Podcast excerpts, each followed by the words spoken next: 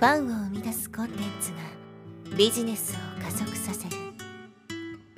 アポロオフィシャルポッドキャスト。超ブログ思考。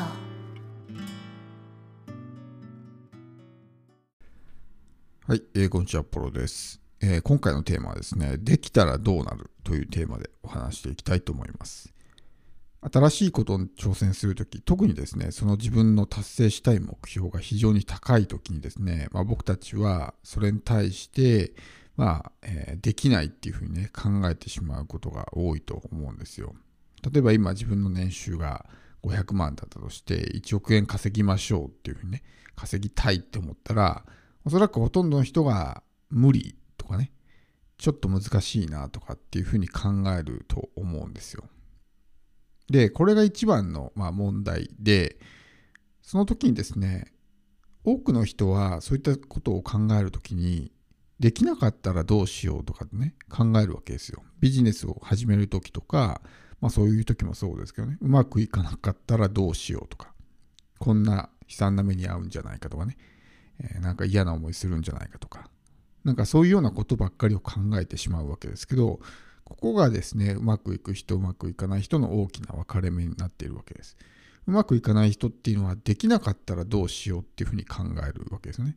つまり問題思考なわけです。問題にフォーカスしている。その問題とは、いわゆる壁っていうふうに考えてもいいと思うんですけど、自分の現状と理想があって、その間に壁があるわけですね。でその壁が、まあ、障害となってね、理想にたどり着くことはできないわけですけど、壁ばっかり見てるわけですよ。で、このできなかったらどうしようとか、ね、できるわけがないっていう、まあ、いわゆるその制限思考ですけど、になると何が起こるかっていうと、まあ、そのできない理由を正当化するようなものをですね、いっぱいこう見つけてくるわけですね、脳みそが。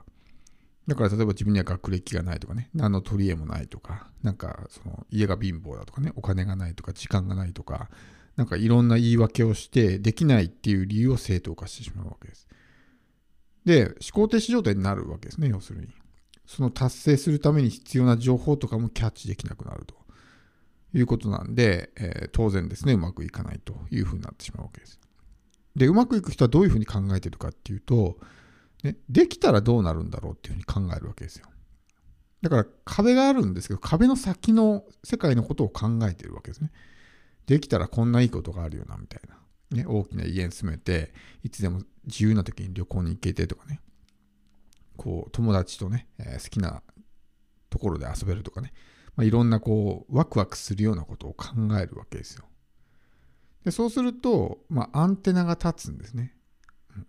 できたらどうなるんだろうみたいな感じで、常にその問題の先、まあ、壁の先をですね、まあ、イメージしているわけなんで、まあ、それに必要な情報っていうのが、こう、キャッチできるということです。で、このワクワクするっていう感情は非常にポイントでですね、まあ、引き寄せの法則っていうものがあるんですけど、それはですね、また別の、え言い方をすると、まあ、バイブレーションの法則っていうふうに言われてるわけですね。いわゆるその自分、まあ、人間っていうのも結局エネルギーなんで、まあ、どういうエネルギーで振動しているかによって共鳴するものは変わってくるわけですけど、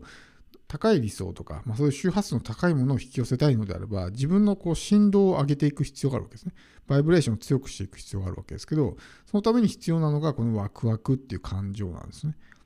で、その問題とか壁とか、まあ、そういうできない理由ばっかりを見るっていうのは、まあ、ネガティブに考えるってことですね。簡単に言うと。つまり、自分のバイブレーションが下がってしまうわけですよ。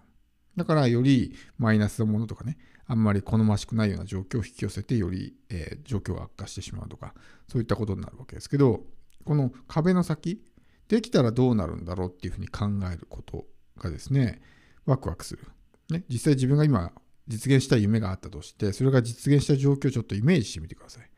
多分すごくワクワクすると思うんですよ。でこのワクワクすると自分の周波数ですね、まあ、バイブレーションが上がってきて、まあ、そのいい状況がこう引き寄せられていくと、まあ、そういうような仕組みなんですね。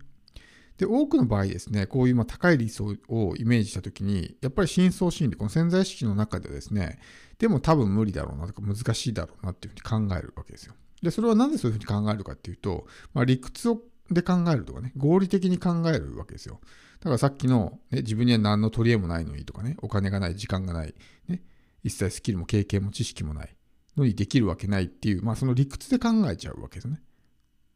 でも人間にはその秘められた潜在能力っていうものがあって、本当に今までですね、えー、考えられないような大きな偉業をね、成し遂げてきたわけですよ。それこそ、ね、ライト兄弟とかあったら空を飛ぶってね、人類初ですよね、空を飛ぶっていうのは。あれはもう非合理極まりないというかね、普通に考えたらそんなことできるわけないって考えるわけですけど、まあ、そういうね、非常識なことも実現してきたわけだし、人間っていうのは。それこそ宇宙に行くとかもね、普通に考えたら無理じゃないですか、そんなのって。でもそれはもし論理的に考えていて、現実的に考えたら、ね、そんなの無理だろうっていう結論になったと思うんですよ。だからこの現実的に考えないっていうのはすごく大事で、現実的に考えちゃうと、ね、今持っているリソースとか、そういうものをベースにしか考えられなくなってしまうので、まあ、ほぼほぼですね、そういうね、えー、自分の理想を実現できるっていうところが腑に落ちないわけです、潜在意識で。だから、この現実的に考えないとか、まあ、合理的に考えないっていうのはすごく大事なわけです。そういう時に今言った事例みたいなのをね、思い出してほしいんです。ね、昔、ね、今より全然昔の時代に、ね、ライト兄弟が空を飛んだとか、ね、人類は宇宙に行ったとか、まあ、そういう数々のね、えー、もう信じられないようなことがいっぱい起こってきてるわけですよ。だからできないわけがないと。ね、潜在能力さえちゃんと発揮できれば、どんな大きなことも実現できるんだっていうふうにね、考えられる。それが本当心底腑に落ちると、ね、そういう潜在意識で無理だろうなみたいな意識っていうのは働きづらくなるわけです。なので、えー、この あんまりこう、なんだろうな、こう、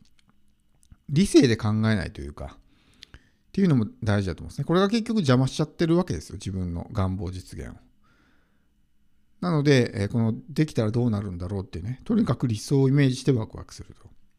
で、このワクワクするっていうのはどういう状態かというとですね、まあその、イメージするわけじゃないですか、自分の理想の状態をね。で、イメージして、まあ、仮想空間とはいえ、それを実際に自分は体験してるわけですよ。成功者になりたければ成功者として振る舞いましょうみたいなものを、ね、よくあると思うんですけど、あの状態になってるわけですね。仮想空間で自分は成功者として振る舞っているわけですね。で脳っていうのは現実と非現実を区別できないので、例えば梅干しをイメージしてくださいって言ったら、梅干しをイメージするだけで、ね、よだれが出てきますね。唾が出てきますよね。それは現実と非現実を脳が区別できないからそういうことが起こっているわけであって、このワクワクする、できたらどうなるんだろうっていうね、例えば自分が大きな家に住んでる状況とかね、なんかリゾート地でデッキチェアにね、えー、寝そべってなんかリラックスしてる姿とか、そういうのをイメージすると、仮想空間とはいえ、実際それを体験してるわけですよ。だつまり、いわゆるさっきのね、成功者として振る舞うっていう状態ができてるわけです。だから、それが結局、ね、えー、そういう現実を作り上げていくわけですね。すべてはこのイマジネーションから始まるっていうふうに言われているので、いかにこのね、えー、イマジネーションを上手にコントロールするのかっていうのは大事になってくるわけですけど、そのためにはそういう理性的に考えるとか一切抜きにして、できたらどうなるんだろうと。ね、できた先の世界、自分の達成したい理想を実際にね、達成している状況をイメージするわけです。そうすると、えさっき言ったみたいなことが起こるということですね。なので、もう本当にこのできたらどうなるんだろうっていうのは、もう究極の質問と言ってもいいと思うんで、これをまあ常にこうイメージして、特に新しいことにチャレンジするとかね、ちょっと自分的にこうメンタルブロックを感じるような時、その時に多くの場合、ねえー、うまくいかない人っては逃げるんですね。怖いってなって。だから、そのコンフォートゾーンの外側に出れないわけですけど、その時にね、できなかったらどうしようって考えるんじゃなくて、できたらどうなるんだろうって。この一件ね、すごく自分にとってハードルの高いような一件をもしクリアすることができたら、多分その先にはね、すごく大きな、え何かしらのね、え成果が待ってると思うんです。そういうふうに考えるとね、むしろこう楽しみになるというか、ね、そのチャレンジに対して前向きになって、ね、えワクワクしながら取り組んでいけると思うんです。なので、えこれが本当にね、えこの人生をこう、まあ、どんどんね、向上させていく上で、非常に大きな秘訣と言えると思うので、このね、ぜひこの質問を180度変えてみてほしいですね。できなかったらどうしようではなく、ね、できたらどうなるんだろうっていうのを常にこうイメージする。いつも通りの口癖が出そうになったらそこでね、